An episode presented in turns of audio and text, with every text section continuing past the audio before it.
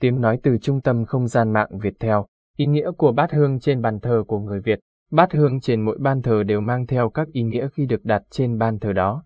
Mang ý nghĩa thể hiện sự thành kính của con cháu với đấng bề trên, là nơi cư ngụ của ông bà tổ tiên, các vị thần Phật, là cầu nối giữa hai thế giới âm dương. Thông qua việc thắp hương, ông bà tổ tiên, các vị thần linh có thể trở về, chứng giám cho lòng thành của con cháu. Lưu giữ những giá trị truyền thống, văn hóa dân tộc ngàn đời, tiếp nối văn hóa hiện đại.